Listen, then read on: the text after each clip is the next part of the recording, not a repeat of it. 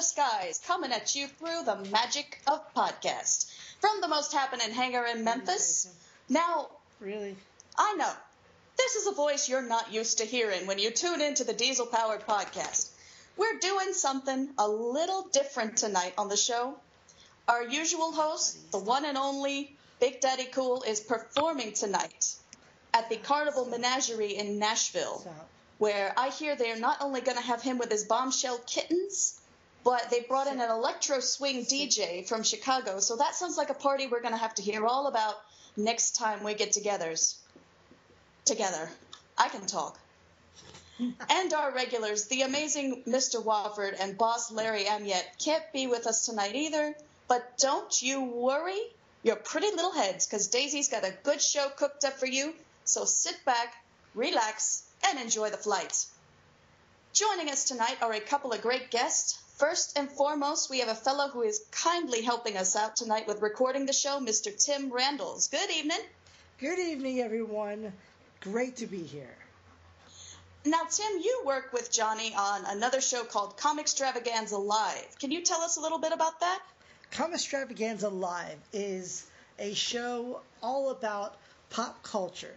We discuss everything from what's going on in the comic movies like Batman vs. Superman, X Men, anything out there like that. We discuss pop culture like TV, video games, comic books, anything that's hip and cool.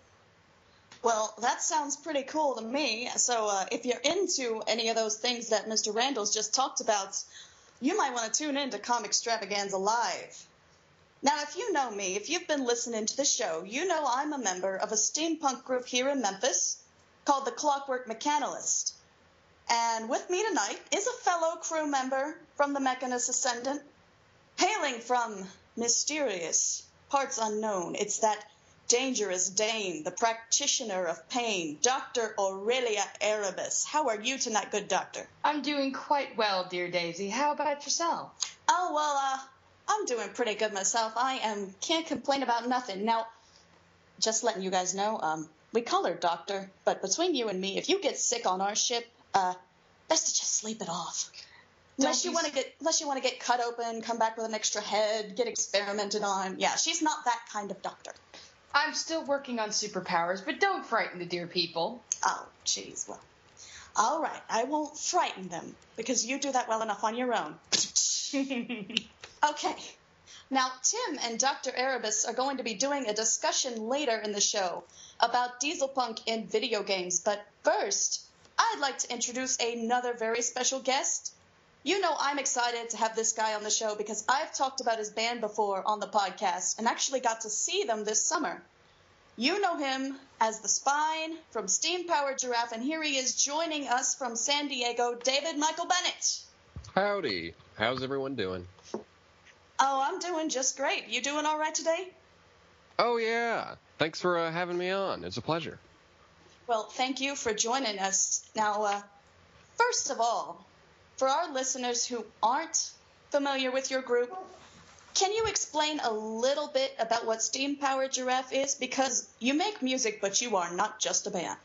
Sure. Good idea. Uh, so, Steam Powered Giraffe is a group of mechanical uh, men and women who uh, happen to be automatons, robots, if you will. Uh, they're steam powered and they perform music. Uh, so, that's the lore behind it uh, in, a, in a very small amount of lore. And uh, pretty much we pretend to be robots on stage and we put on uh, we put on like what a, a band would do at a concert, but uh, it's a lot more theatrical. Um, there's banter between the audience. There's bits of us just doing comedic stuff on stage. It's kind of a blending of mime and what a band would do. I think that's the easiest way to sum it up. Well, you know, our usual host, uh, Big Daddy Cool, he's very much into theater. And um, Mr. Wofford, of course, he also does a lot of magic. So I think they would love to see the show. And I think, um, I think we have an understanding here as to what that is. Oh yeah, So- it's, it's kind of like a vaudeville kind of stuff. That's kind of it's kind of it's kind of it's more than uh, than just a, a band, I suppose. I imagine that's what what what uh what who you were talking about. Who was who? What was his name? Well, the usual host of this show, he is a magician and a performer, and he's basically a jack of all entertainment trades. He uh, he goes by the character name Big Daddy Cool, but his real name is Johnny, and he would be with us tonight, but he's having a party somewhere. Oh, okay, cool. So yeah, I'm sure sure super familiar with uh, that kind of uh, entertainment. Sit. Sit. All right, so um, Sit. Steam Powered Giraffe just released uh, the latest album, The Vice Quadrant, just last week. Um, I have to say, I think it's pretty fantastic. Erebus, you've heard some of it. What do you think of it so far? I really enjoyed it, the whole album that I uh, got to listen to. And personally, my favorite one, I'm gonna have to say, is Starlight, Starbright. That one's just my- Starlight, Starshine. Starshine. I'm sorry, I'm nervous. Aren't we all? Well, Yeah. I am. It's it's personally one of my favorites amongst all the other songs I've heard. I'd have to say it's one of my favorites too, but you know, picking favorites is it's like Picking Children. picking Go. children, but Go. I wouldn't know nothing about that. Okay, Go get him. so I've been watching Steam Powered Giraffe for a while, put this album together on social media, and have seen all the work that's gone into it. So, David, let's start with where the album came from. Where did you get the inspiration to write a space opera? Well, uh, we're not the first band in history to have a conceptual album. Uh, you know, there's the Beatles uh, definitely have had their share of conceptual albums, like Sgt. Pepper's. Uh, that's uh, one that comes to mind. Uh, and pretty much every band after that has had one. So we knew it was only a matter of time that we could take our conceptual band ourselves and make an album that was a little more story driven. Our previous albums had been a little more just, oh, here's a song, here's a song, here's a song, and they had kind of a general theme.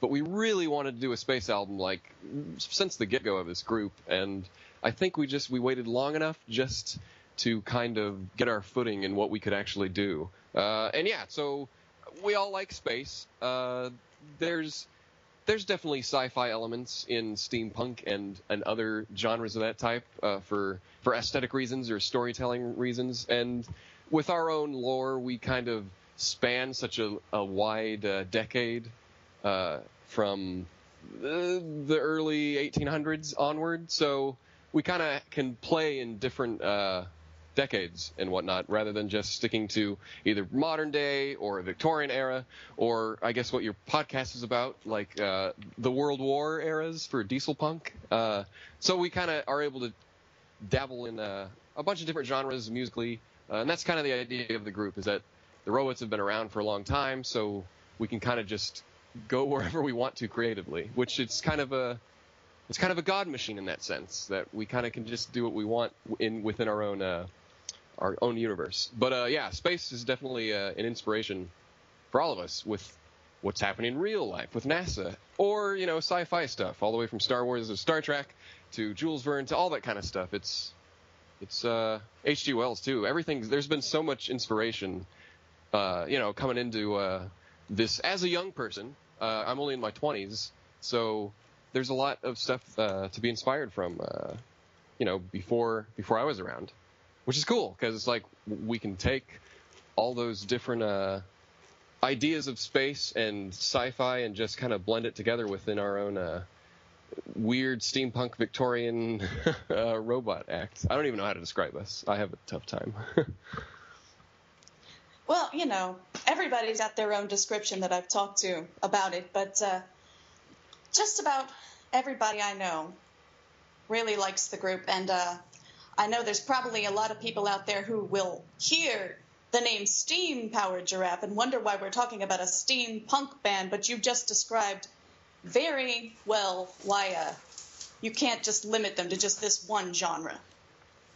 Exactly. Yeah, yeah. I mean, we definitely have uh, some steampunk aesthetics, and we have songs that might fit in there. I, I we don't have any Victorian music per se, but uh, you know, anything that's kind of vaudeville kind of fits in with steampunk uh, aesthetic, anyways. I, I guess. Uh, but we, uh, yeah, we do steampunk conventions as well as sci-fi anime conventions or just general media conventions. Uh, do concerts all the time. So kind of we kind of fit in wherever we can, and I think our group because of the lore and stuff, it, we make it make sense. Uh, you know, I've seen other steampunk bands do the uh, similar Guys, thing where you know they're out. time travelers, so it doesn't matter where they are, which is perfect. It's a great way to just be anywhere that you happen to be. Uh, but yeah, so we, we we run with that as well, just like other bands. Uh, but yeah, our our group uh, spans pretty much anything that we find interesting. We have stuff, uh, you know, I'm into Dungeons and Dragons, so we have a lot of uh, medieval stuff, the fantasy stuff that's that's uh, in some of our more obscure songs. Uh, but yeah, I mean, it's kind of uh, it's kind of just has a, a taste of everything. That's kind of what the group is like. Uh, it's got it's got the mime stuff. It's got the pantomime. It's got you know the makeup. It's got robot. It, it's got some futurism in there. It's got it's got diesel punk too in some of the, some of the songs as well as steampunk. And then of course we go into the 80s. There's like oh new age and maybe some glam rock Mhm. stuff in there. Everything's kind of with our own uh, structure of oh we like harmonies, we like acoustic instruments, but then we kind of try to blend in other crap to make uh, a more wide variety. Uh, that's kind of what we like to do. Well, um, you know, Aramis and I, being members of the Mechanalists, we kind of understand that because the Mechanalists is a very free-form group. You know, we use the label steampunk, but we're really branching out all over because our characters are time travelers, so we can get we can go just about anywhere too. And that's how I ended up being a diesel punk on a ship full of steampunks. But um, I want to talk a little bit about the character of the spine. Um, I mean, you and the other members of the group, you play several characters on your album, but of course, your main characters are the robots you play on stage.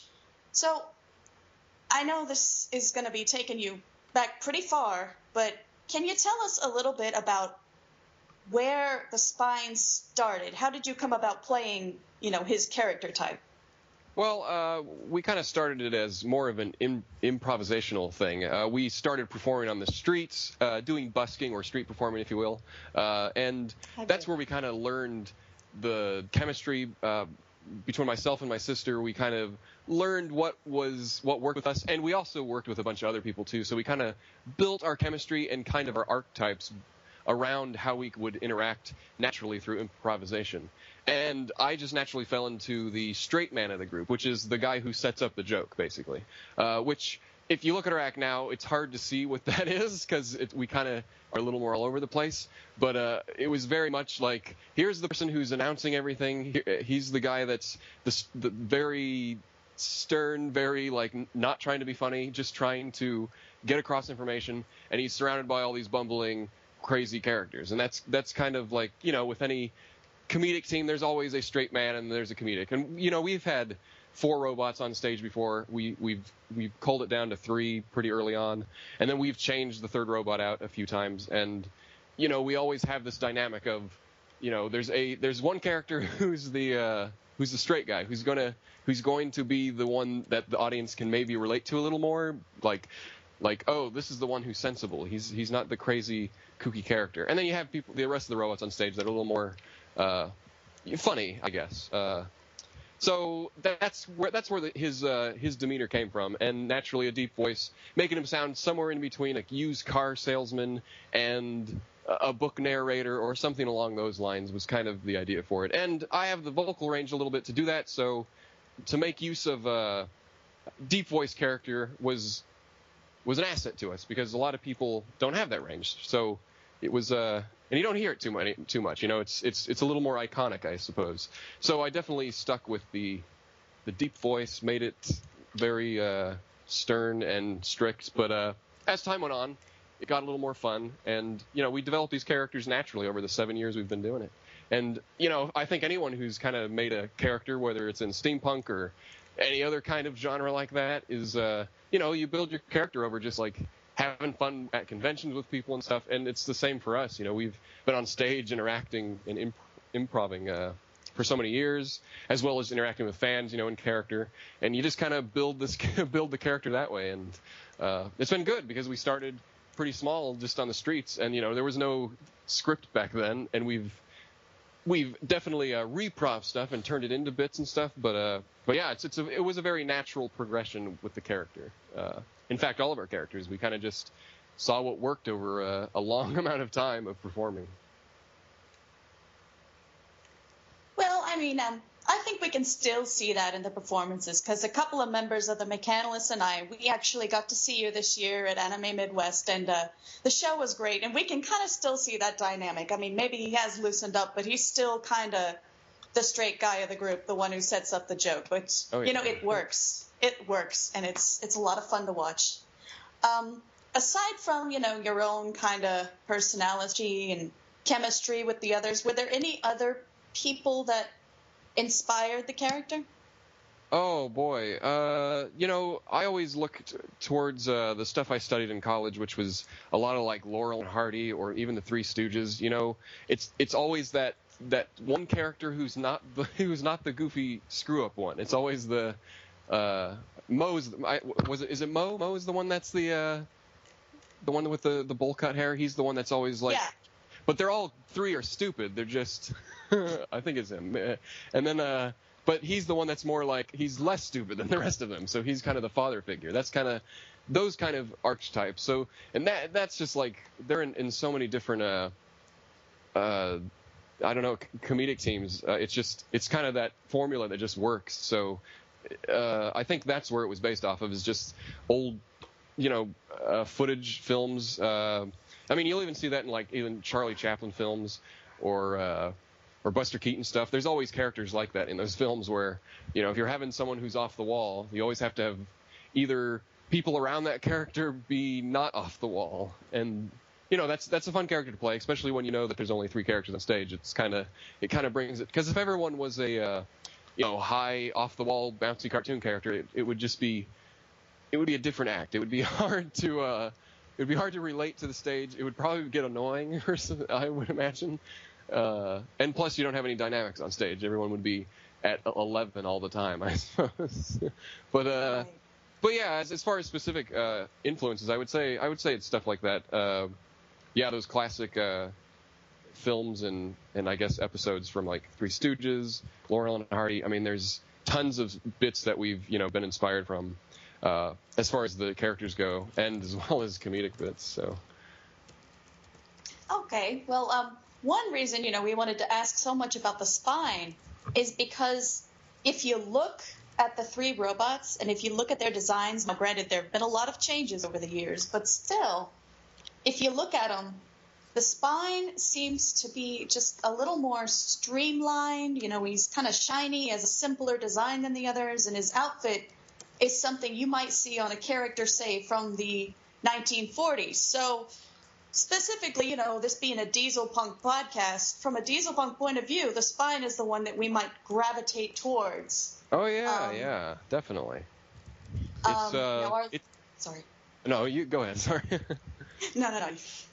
oh, okay, okay. Our- uh, our our- go ahead. yeah, he's definitely a uh, he's definitely inspired by that. Uh, since the robots like were in the, the late 1800s, I think it was uh, the 1880s, I believe, is when they kind of we kind of start their lore. Um, we kind of always imagined that okay, we have we have a, an a older broken robot who hasn't been upgraded as much. That's Rabbit, and then you have uh, at least when the when the group started, we had another one called the John, who was more this Art Deco kind of looking robot, and then and then there would be the Spine, who whereas they've all kind of been upgraded at different points, so maybe the Spine got the most recent upgrades.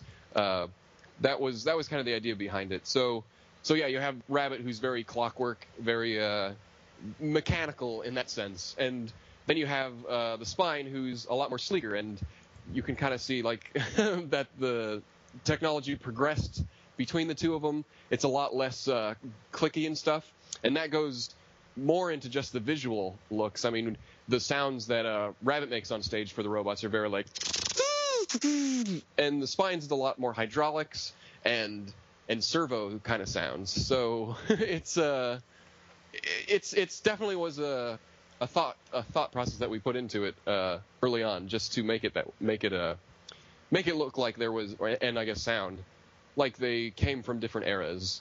Uh, and definitely with a spine, uh, you're talking about World War, diesel punk stuff, all those World War Eric stuff from the, the 30s through the 40s and 50s. Like, uh, like that's that's kind of where his inspiration is. I mean, you know, there wasn't fedoras back in the steampunk uh, Victorian era, as as far as I know, but uh, but definitely in the the other time timeline, it it definitely feels kind of like in that uh, I guess uh, the Great War era as well as uh, even futurism too. Like it, even going into the 50s, it's it's kind of a more modern rather than an like uh, Victorian kind of stuff.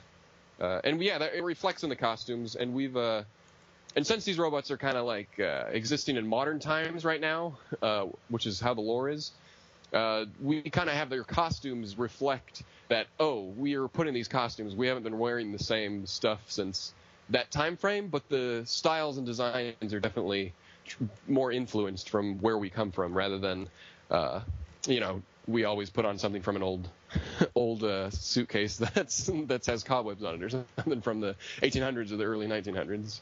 Uh, and at least that's how we think about it. Uh, which is great because you know uh, some some folks really like like the lore and some folks just really like the music and uh, we want to make it as digestible as possible for people who don't really care about the backstory. Uh, but it's nice that you guys were able to even you know kind of see that stuff just from a from an outsider point of view. Uh, that that makes me us really happy. Yeah, I like I like hearing that you that stuff. I know. I was um, talking about steam powered giraffe on a, on another episode of the podcast, and I Big Daddy said that the spine looked like a 1920s street hustler, and I'm not sure. I'm not sure if he'd be a hustler, but you know. if if there was a role for a robot to do that, maybe maybe it did. well, our listeners know that um, the definition of diesel punk that we kind of kick around here on the podcast draws from three things. Uh, it's media that's been created in modern times with inspiration from the general period of the 1920s through the 40s, and with kind of a countercultural aspect to it, which brings in the punk part. That being said, would there be any specific songs or aspects to the steam powered giraffe lore that you would say fall under the diesel punk category? Uh, yeah, yeah. Uh, the uh, let's see. I guess the, the the easiest one is that the robots did exist during the 1920s through the 40s, so they were around doing stuff. Uh, in our lore, they they helped with the Great Wars, so that's like something we don't bring up or anything, but it's something that we've written into our backstory. Uh, besides that, though, we do have songs that actually reference it. One that isn't uh is more about uh, kind of that time era is some. Uh, it's I think it's on our second studio album called uh, The Two Cent Show. There's a song called That'll Be the Way Home, and that one's a, about uh, uh, what's an Air Force pilot who's in a bomber, kind of that whole 1942 uh, onward kind of uh, song about people buying bonds and coming back home and that whole era of, of song. So that that song was inspired by that uh, era. As far as diesel punk goes, the only song that I can think of that uh, was a direct kind of influence from that genre, which I think is a pretty recent one. Uh, I know steampunk's I I could be wrong, but uh, it it like kind of maybe started in the 80s, maybe, or was coined in that that time, where diesel punk's a little yeah, more I think, uh, recent. I think I think steampunk started, yeah, in the some people want to take it back as far as the late 1970s. I mean, I don't have the complete history of it, but it kind of was a couple of things that came together. Like, it kind of came out of cyberpunk, which you oh, know yeah, they took yeah, the yeah. elements they took the elements of cyberpunk and then made it everything run on Steam instead of whatever they run on in the cyberpunk world. And so some people take it all the way back to the late 70s, but I don't know exactly when diesel punk started. I guess. But uh, so, to build Sorry. Oh, but yeah, the the the one that uh the the one song that we have that kind of fits with the diesel punk stuff is uh is a song called Earhart, which is also on uh, our album, The Two Cent Show. I think they, it actually plays together with the That'll Be the Way Home song. Uh, they're kind of companion songs on the album. Except Earhart's about a character who uh, has magical powers. This is I'm now I didn't create this character. I'm speaking Shut for Bunny, no. my sister, on this. but uh, now uh, she has magical powers, and she she has airplane Go. powers. Yeah. So she has uh, she has oil and uh, and fuel inside her her veins, and her bones are made of metal, and and it's it's a very abstract kind of character where oh, is she an airplane? And that's basically what the whole song is like. Whoa, she's an airplane, but she's also a human. So uh, that one was definitely inspired by uh, kind of that fantasy element that uh, in the 1940s. So I think that's as close as we get to Come diesel guys, punk. go out, out, out. Yeah, I was thinking Ouch, the ouch, same thing, ouch, and ouch. you know, there's Go, another song on the Two Cent Show I was thinking Go. of that has.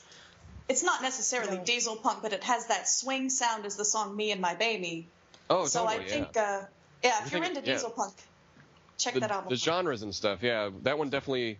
Uh, for that album specifically, it was kind of a road trip across America, and you know America's Ah. history is pretty short. So, uh, well, uh, compared to like you know everywhere else in the world, uh, and you know that's a, a big time. You know, I mean, you got jazz, you got swing, you got a bunch of stuff that's you know has a big part of history in America. So we kind of you know did a westerny kind of thing. We did some country, we did some rock, we did we did kind of uh, pretty much in that whole those those few decades there from the 20s onward, just trying to throw in as many uh, different genres as we could. Uh, so yeah, those actually those three songs, uh, Earhart, That'll Be the Way Home, and even uh, Me and My Baby definitely fit within that time frame. Okay, well, that is just um, that is great that we could uh, come up with that because uh, you know I've been trying. I've been trying to get folks on this podcast to listen to Steam Power Giraffe. You have no idea. So maybe now that they know that there's these diesel punk elements, they might let it into their lives. but uh, so we just released your new album, but um, which was a huge project. But uh, what do we have to look forward to in the future from Steam Power Giraffe in the near future? Oh, the near future. Uh, yeah, we've got another album coming out. Uh, I can't say when, but it's by the end of the year. And as you know, the rest of the year is not very long, so it's coming out pretty soon. Uh, it's actually ties into a, uh, a video game that we're doing the music for. It's a sequel to a uh, a video game called SteamWorld Dig, and that game is about a steampunk robot that digs and has to uh, fight some bad bad robots. Uh, this sequel, however, is actually after that, and it's a bunch of steampunk robots uh, flying around in spaceships fighting other steampunk robots. And uh, the developers wanted us to make music for the game, but they also put our characters in the game as if in this alternate dimension where humans are extinct and robots are the only thing left. Uh, are the steam power, the steam powered giraffe robots are also there, which is cool. It's like, oh well, we survived even the destruction of the humans. but uh, and now we play songs for the robots. Uh, so yeah, Well- our char- our characters are in the game. They're at bars, and you can collect sheet music and unlock a bunch of songs. Uh, and our CD basically is uh, all those songs that we made for the game, and uh, it's about half half old songs that we took from like our very first album and redid with our new members, as well as all of our uh, I guess new recording equipment. Back then it was very uh, hackney, as I would say, but uh, but then uh, then there's six new songs as well. So it's a it's a pretty I think there's 13 songs in total, including their theme song that we did for the game. Uh, I'm trying to think if there's any diesel punk elements in it. It's definitely steam powered. That's a big big part of the game. It's also called Steam World Heist. Uh, but uh, they, those robots definitely run off of water, and I think that's a big gameplay element as well. But uh, but the aesthetic is is all over the place. They've got you know World War II era outfits on some of the robots. Uh, they've got different uh, guns that definitely fit in with that whole World War era. So it's uh, it's definitely meshing a bunch of different uh, aesthetics together, which is kind of cool. Uh, you, should, you anyone should check that game out if you have any interest in steampunk or robots or uh, or or stuff like that. Well, um, Dr. Erebus, who is who is going to become our new video game expert here on the podcast, when you were describing that, that was the first she'd heard of that, and the faces she was making were. Dr. Erebus is going to be one of the first in line to play that game. I can already tell by looking at her. oh, It's cool! two things Yeah. I love: steampunk and robots. You love Yeah. steampunk and robots. So the game SteamWorld Heist, the developers are called Image & Form. You can they've got trailers out for the game and all that. Uh, check it out. I think it's coming out to Nintendo 3DS first, but then it's coming out to like uh, PC, Macintosh, uh, PlayStation 3, Xbox 360, PlayStation 4, Xbox One, and uh, Linux and uh, and I think it, it might be coming to Android and Apple devices later. So. So pretty much anyone can play this game if you have one of those things. All right. Well, um, so let's see. Do you um, can you tell our fans listening out there, just in case they happen to be anywhere near where you're going to show up, where your next uh, I've got the, the dates for your next couple of shows. right Oh, here. You're going to be at uh, the Canadian Steampunk Exposition, uh, September 25th through 27th, back in Yeah, uh, on. That's in uh, Ontario, yeah. Yep, that'll be in Ontario, and you went there last year, right? Oh That yeah, was your first time in Canada, I believe. It was, yeah. Uh, we that's the first time Steam Powered Giraffe uh, performed in Canada. Uh, it was really fun steampunk uh, convention, uh, right held right there at uh, Fort George in Niagara on the Lake. So uh, a very unique uh, environment to have a steampunk convention. Plus, there's tons of cool uh, other bands there. Abney Park, you've got uh, you, Professor Elemental will be there. Uh, who else? Who else do I know who's going to that one? Uh, Frenchie and the Punk, they'll be there. So a, a great French band that I can't think of the name, but they were awesome there last year. Uh, quite the convention. I recommend that one. Though I'll say that about all the shows we're performing at. Well, of course, of course. They're all great. We don't do we don't do crappy shows. we only No, go to the ones that are, that, are, that are worth people's I- money. I've been to a couple, and I can say they are not crappy. okay, cool. when we when we But, do, uh, we'll have to apologize. No. Oh. But the, they're also going to be um, in the future. They're going to be at RealmsCon, uh, October second through the fourth in Corpus Christi, Texas. yeah, it's a week after. And- Yeah, and then um, you're going to go to Youmacon, which is in Detroit at the end of October, and uh, that's become a regular thing for you, hasn't it? Yeah, I'm I'm losing count, but I think we've been there. I think this is our fifth time. Yeah, I'm, I'm pretty sure it's our fifth time. Might be our fourth year, but I'm pretty sure it's our fifth year. Uh, yeah, that's an anim- a giant anime convention. Uh, it definitely has uh, has a mixture of uh, a lot of different media conventions too, but it's heavily anime, which uh, works for us because we uh, we do a lot of anime conventions. We have a song that's in Japanese on, on one of our old albums, so uh, that's a lot of fun. Uh, not as steampunky as some of these other conventions. Yes. Well, you can. Um, those of you out here listening who have been uh, who have been listening to this interview, if you've gotten interested, you can buy Steam Powered Giraffe's new album, The Vice Quadrant, on their website, steampowergiraffe.com, and on iTunes. You can also find all their previous albums there. And if you want to see them live, we've just uh, rattled off a couple of dates of their shows. Uh, David, it has been great talking to you, and I want to thank you for joining us tonight. Oh, thanks for having me. It was a pleasure. Right, but before we let you go, I gotta ask one thing. Sure. Can we hear from the spine? Sure. What would you like the spine to say? Oh, well, I, I was not ready for this question. Uh, Neither was let's I. see. Why don't you tell them you're listening to the Diesel Powered Podcast with Daisy Uh, O'Dair. Daisy O'Dair. Daisy O'Dair. Just want to make sure I get that pronunciation right. Diesel Powered Podcast. Okay, here we go. Howdy, listeners. It's the spine from Steam Powered Giraffe. You're listening to the Diesel Powered Podcast with Daisy O'Dair. Beautiful. Beautiful. Yes, that was correct. Oh, that was lovely. And that was very great. Once again, everybody, David Michael Bennett from Steam Powered Giraffe, thank you for coming. And uh, I hope to catch you again at a show sometime Two for the soon. Sure. Yeah. Thanks for for uh, thanks for having me, and thanks for coming to our show. That means a lot. All right, Sheiks and Shebas. Once again, that was David Michael Bennett from Steam Powered Giraffe. And we're going to move into the second half of our show. Now, there's one topic that doesn't come up on the Diesel Powered podcast very often, and that's video games. Part of that, I think, is because aside from Mr. Wofford, who said that he's he used to play games, doesn't so much anymore, none of us are really big into the gaming, the gaming, the whole gaming fandom.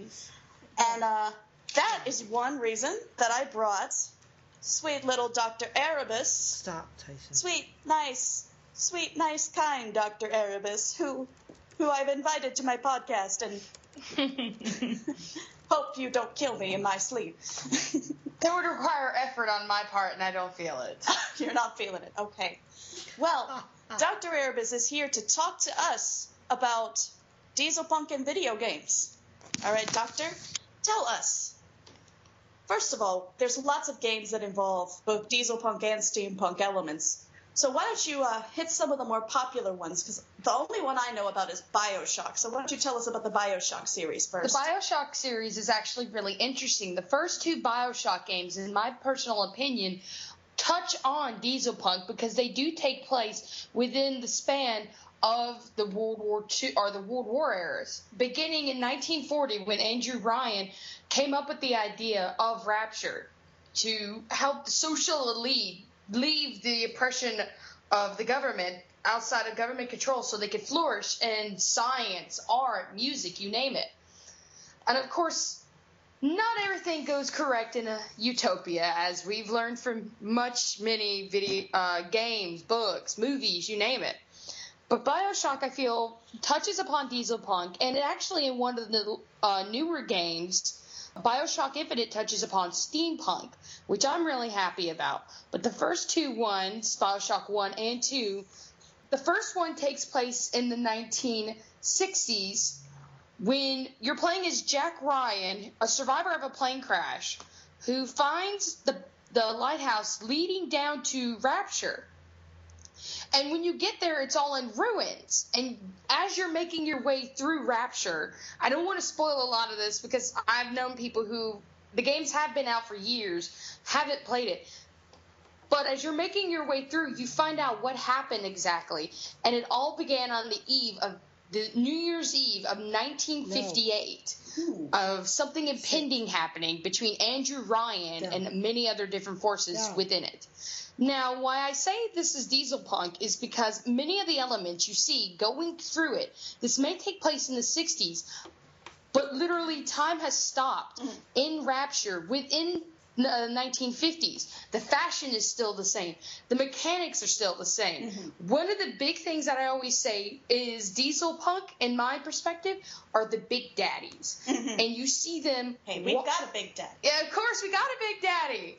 The thing with the big daddies is they follow the little sisters around Rapture as they collect ADAM. And what ADAM is, it's a substance from the sea slug that they find at the bottom of the ocean that helps power plasmids, which gives them, in short, powers like telekinesis, pyrokinesis. And you see the big daddies wandering around Rapture. And many times you have to fight against these big daddies, and they're hulking figures with rivet guns, drills, and in the second game, you actually play as a Big Daddy. And I, I have to say, that one was my personal favorite because I enjoyed playing as the Big Daddy.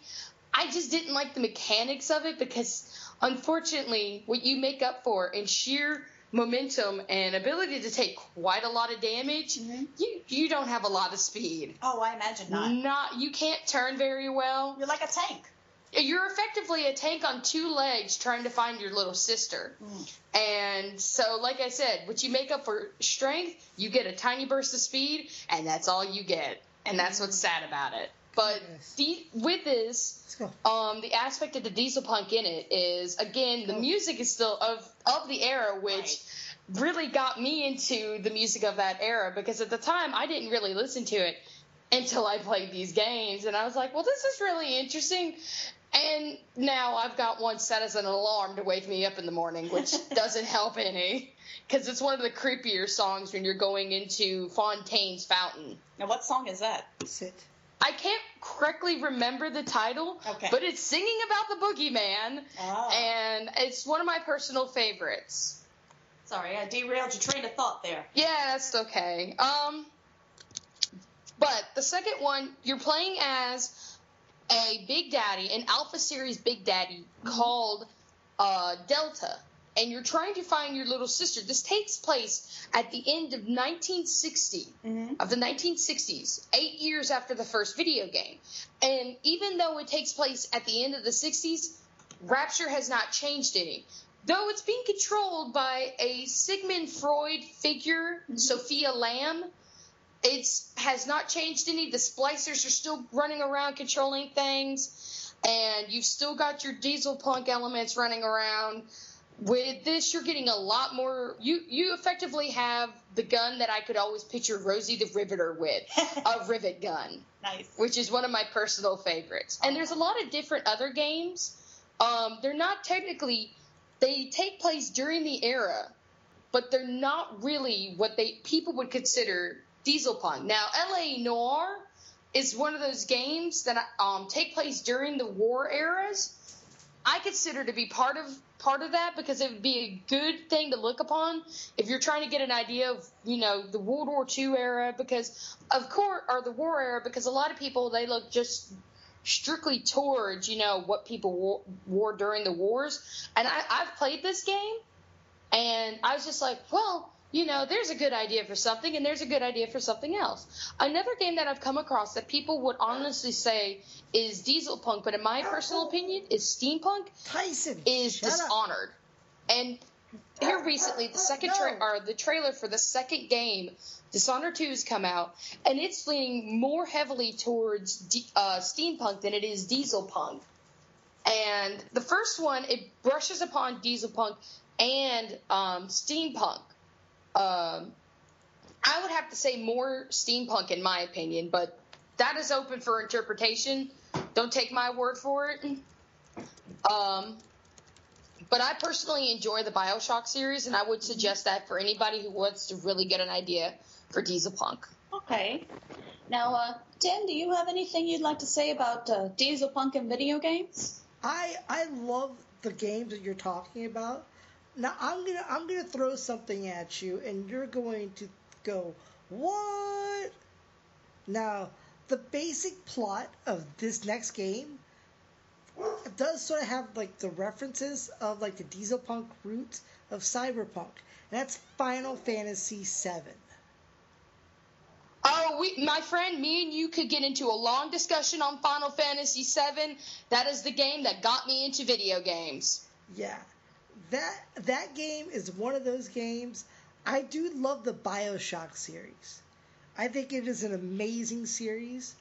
I I remember playing the first one on my on my PlayStation 3 and not getting up like for like a day and a half other than to go to the bathroom, eat food.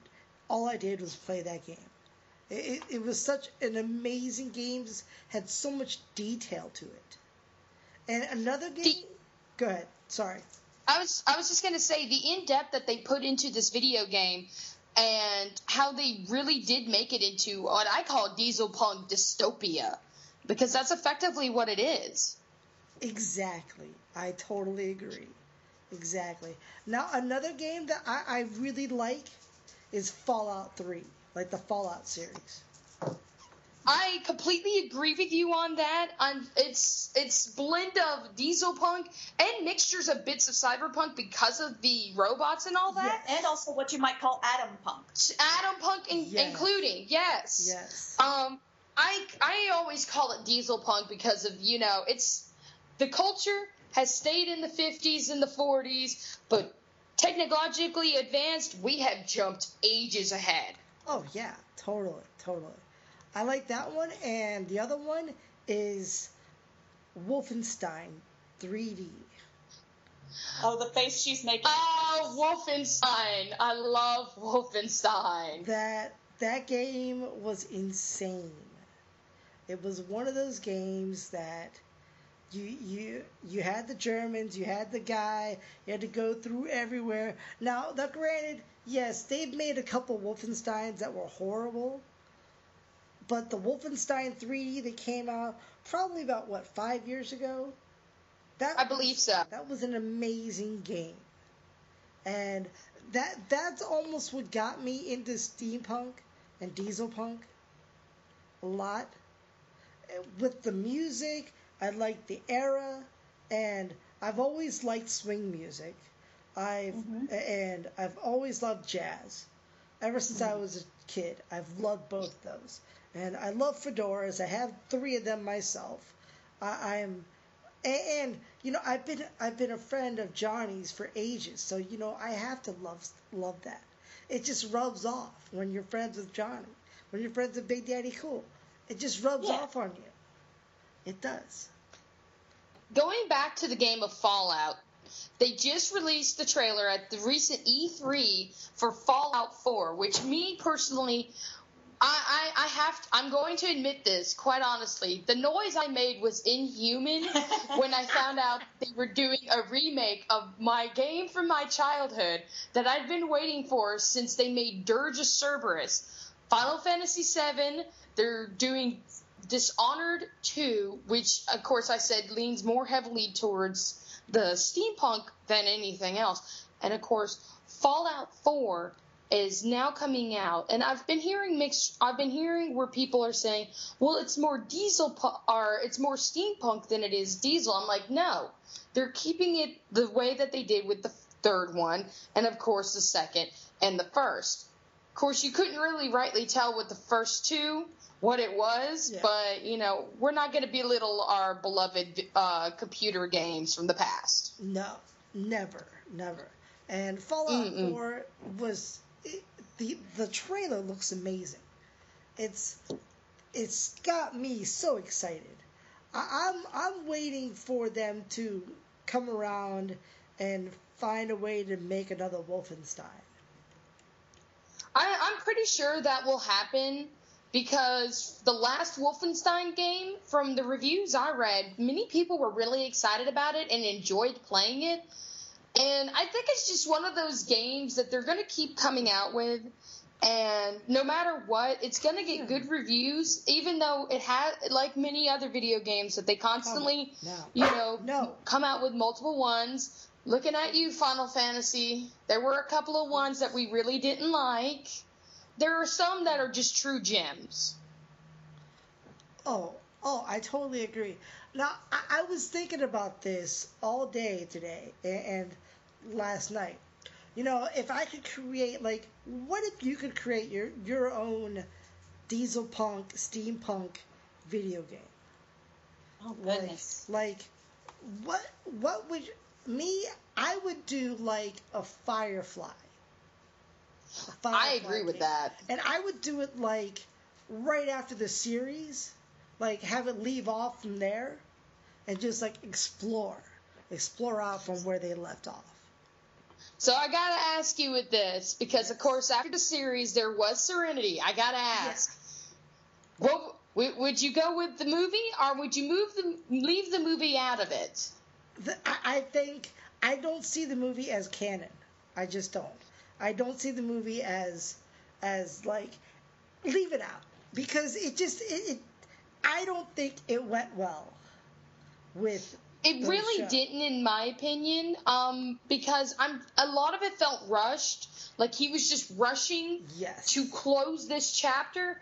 And what more way to close something than to kill off two beloved characters? Exactly. Oh. Exactly. And it's Oh. just like spoiler Slight alert. spoilers on that. I don't care. I just said, oh, as in, yeah, that's gotta hurt. And, and it's just Slight like, spoilers. it's like it's like it just it just it was so bad. I, I liked the movie, but it's just like when I went went back and watched the series again, it's like this this movie just like kills the series. Well, somebody I've talked to about that, it, he, they were telling me that in their personal opinion, and an opinion of other people, it just felt like you know, here fans, here's something that you know, it, it, it's going to tie you over because we can't continue the series, and we're gonna have a few comics coming out. So here's a movie to be just like little little topping on top. Yeah. To you know, make up for the fact that this series got canceled. Exactly. It, it, it was like it was like here. It's like it's like giving giving a child or a baby a binky to shut them up, and that's all that was. It was I'm a not way gonna to shut people up. I'm not going to shut up about this. I'm sorry. You spit that binky out and tossed it over the side of the I. I, I just I threw it very very far. yeah, it, it's it's it's gone, and it's just like another another show that I like, even though it is it isn't in the diesel punk era, but it's sort of like got like a diesel and steampunk feel. Is Continuum? I've heard of that, and I've yet to actually be able to is get into it. Sadly, Is it Continuum? It- no, no, it- I Defiance. Uh, Defiance. Defiance. Oh, well. I have heard of that, but I have yet to get into it. it's it's interesting because it's it's like post it's like post like annihilation and stuff. This whole like alien race came and re-terraformed Earth, and so they started over. And it's almost like a diesel punk atmosphere. Okay. And I, I enjoyed the show when I watched of it. I, I haven't caught up on this past season. It the last time I watched it, it it was it was getting a little weird for me. So I sort of stopped. I, I gotta ask, weird how? The storylines were just like they were getting too unrealistic and too stupid. It's like, oh well, this week this person's going to do this, and then you know the hero is going to become the villain in like one week's time, or like you know someone you thought was awesome is just going to turn everything around, do a whole 180, and it's just like just it's like the characters that you you know shouldn't do things aren't are doing them. Like you have the biggest bad guy becoming like a good guy. It's like somebody set up a dartboard and it's just like, okay, what can we write out this week? And if it lands on the outside of the dartboard, well, the writers can just come up with it themselves. Exactly. Exactly. It's it's yeah. It, it just that got a ta- that got a table slap out of her. picked up a mic. um, but going back to like if we create could create games based steampunk and diesel punk, I honestly would like to create a game with elements of Final Fantasy VII. You know, the the battle system I grew up on and I cherish it to the ends of the earth. The the turn based battle system because it gives you enough time to think about what your next move is. But this day and age, the turn based battle system really wouldn't work. No. But some of the elements of it, like the materia and all that, the ability to just have this giant marble and be able to cast magic, mm-hmm. and some elements of Fallout, but with Firefly, like you said, I, I would enjoy being able to create that world. I, I I think that would be a killer game. I'm a simple gal. All I want to see is flappers beating up zombies. More flappers. We need more flappers. I could. I would actually. I would pay money to actually see that. Like, if I could make a game, there we go. Just, just flappers, just flappers beating up zombies. Up zombies. That'd be funny. Walking, do that. Do that. Walking Dead people, listen to do us. We need flappers on The Walking Dead. Hey, those high kicks. They weren't kidding. I, exactly.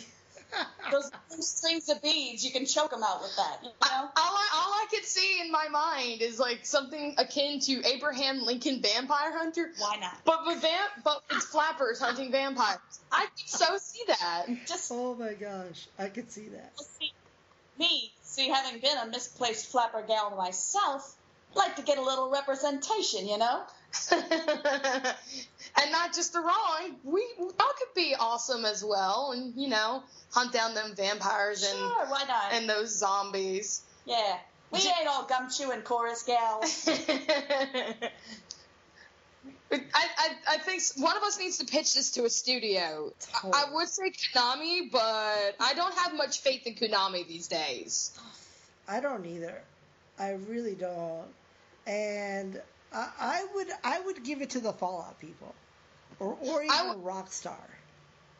I would I would agree. Bethesda has yet to really make me disappointed, and this past E3 just really made me realize they're gonna get all my money.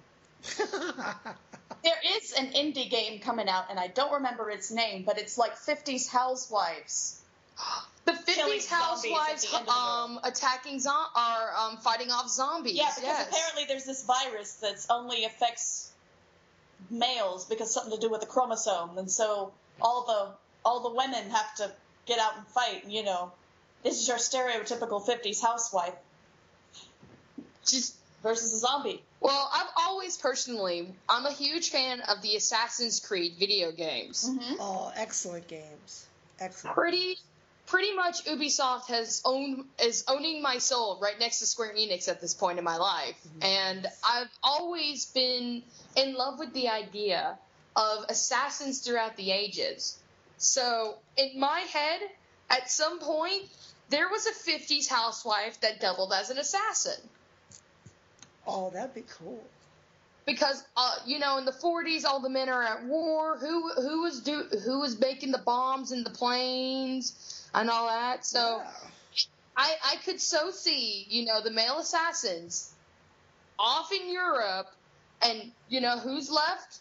The awesome women assassins, and I just really that's that's my want in in this world is to see a 50s housewife just perf- maybe perform a leap of faith or you know the hairpin the really long hairpin or hat pins Yeah. that blade like like like let's let's let's put Agent Carter from uh, Yeah. Captain America There we go. Yeah, we, yeah, we had a whole um, we had roundtable discussions after every episode of Agent Carter because Agent Carter was the first diesel punk, first true diesel punk series to be on TV in a long time. Oh, that's such a good series. If you're interested in Agent Carter, um, us on the Diesel Powered Podcast, my first my first official appearance on the Diesel Powered Podcast was in those roundtable episodes that we recorded at the beginning of the year. You see how wrong I was about all my speculations if you listen to those. Yeah, it, they Speculations make and go round yes, yes, and the, yeah, those that that game sounds amazing. Ubisoft, SquareSoft, Eidos, 2K Games. I don't even Blizzard's not around anymore, are they? They got they got bought out, didn't they? I believe they did. They, they they need to listen to us and make a completely diesel punk Assassin's Creed. They've already come out with Victorian England. We we need something more modern. Maybe it's the next step. They need to also bring Desmond back from a fan who was very sad at the ending of the third game. They need to bring him. Yes, They do. That was that was that sucked. Just you can't present me evidence and just be like, well, he's like this. No, no, he's coming back. He's leading the New Age Assassins. I'm sorry. Okay. He's leading the diesel powered Assassin's Creed. There we go. That's where we can bring him back. That sounds like a good way as any to bring him back. Well, before I get too lost, because as I said, you know, video games are something that that's not my language. oh, I, I speak that language. Stop. All right. Well, you know what?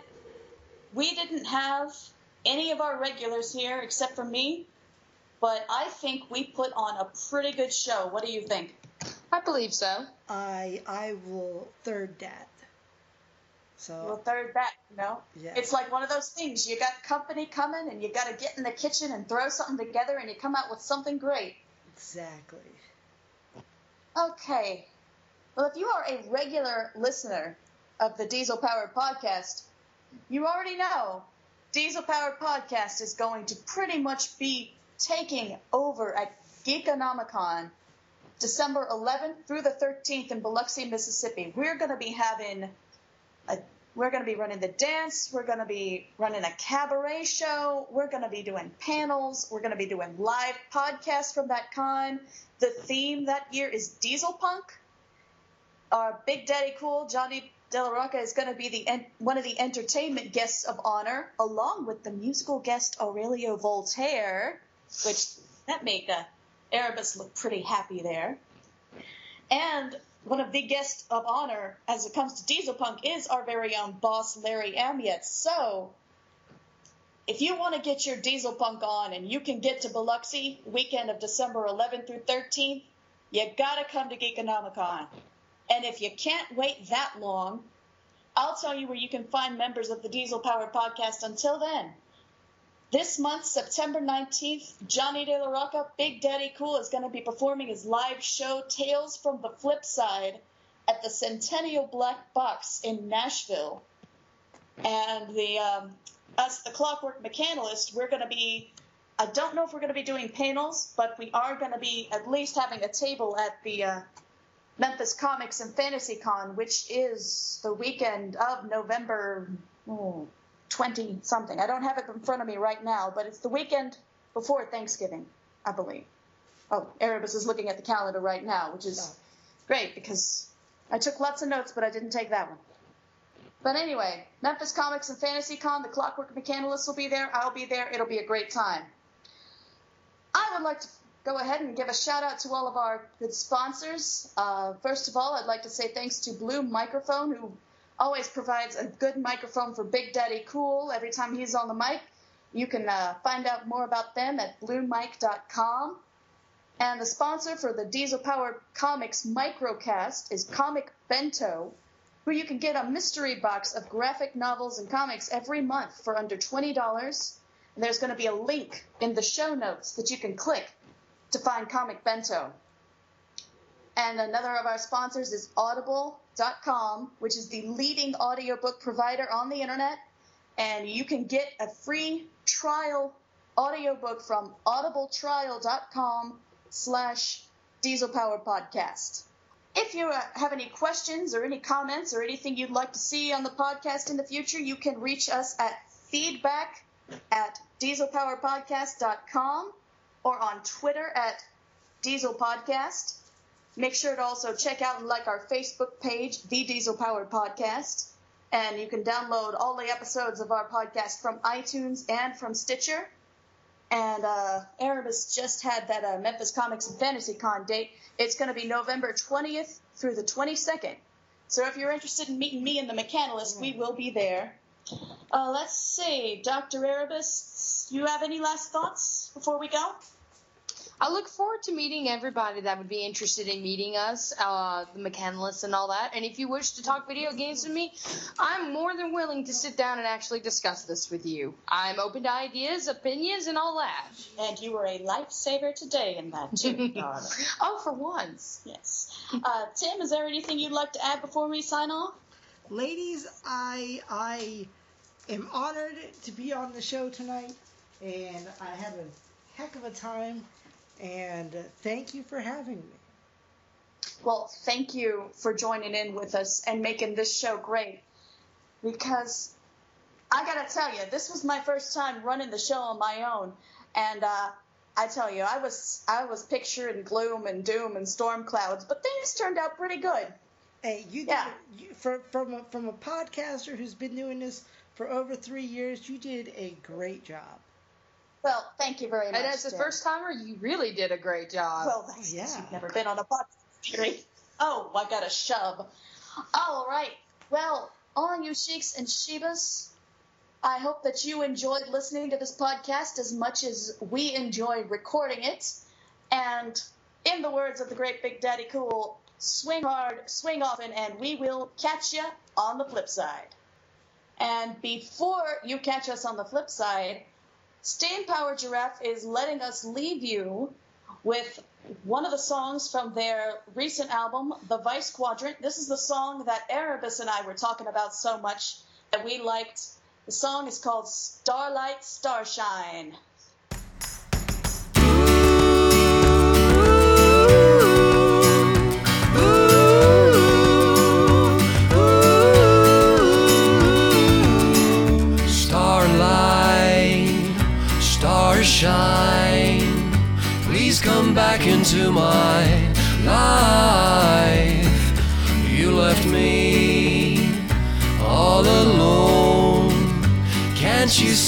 That my heart's your home?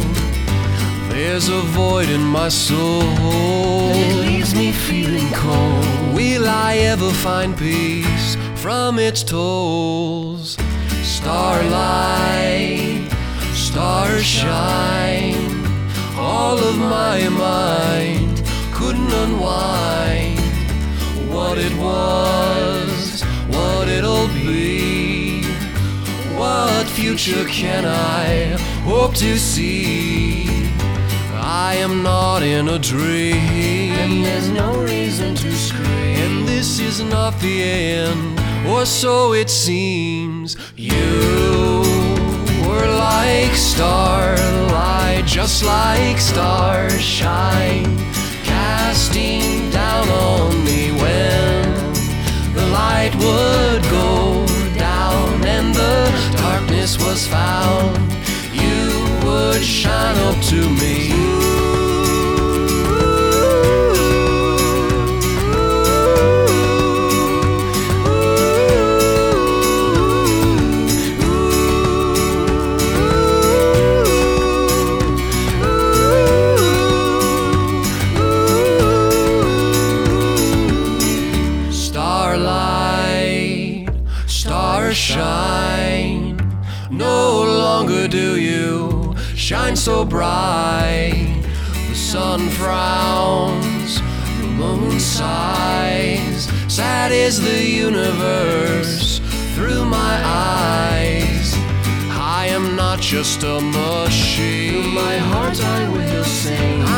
Just a person holding on to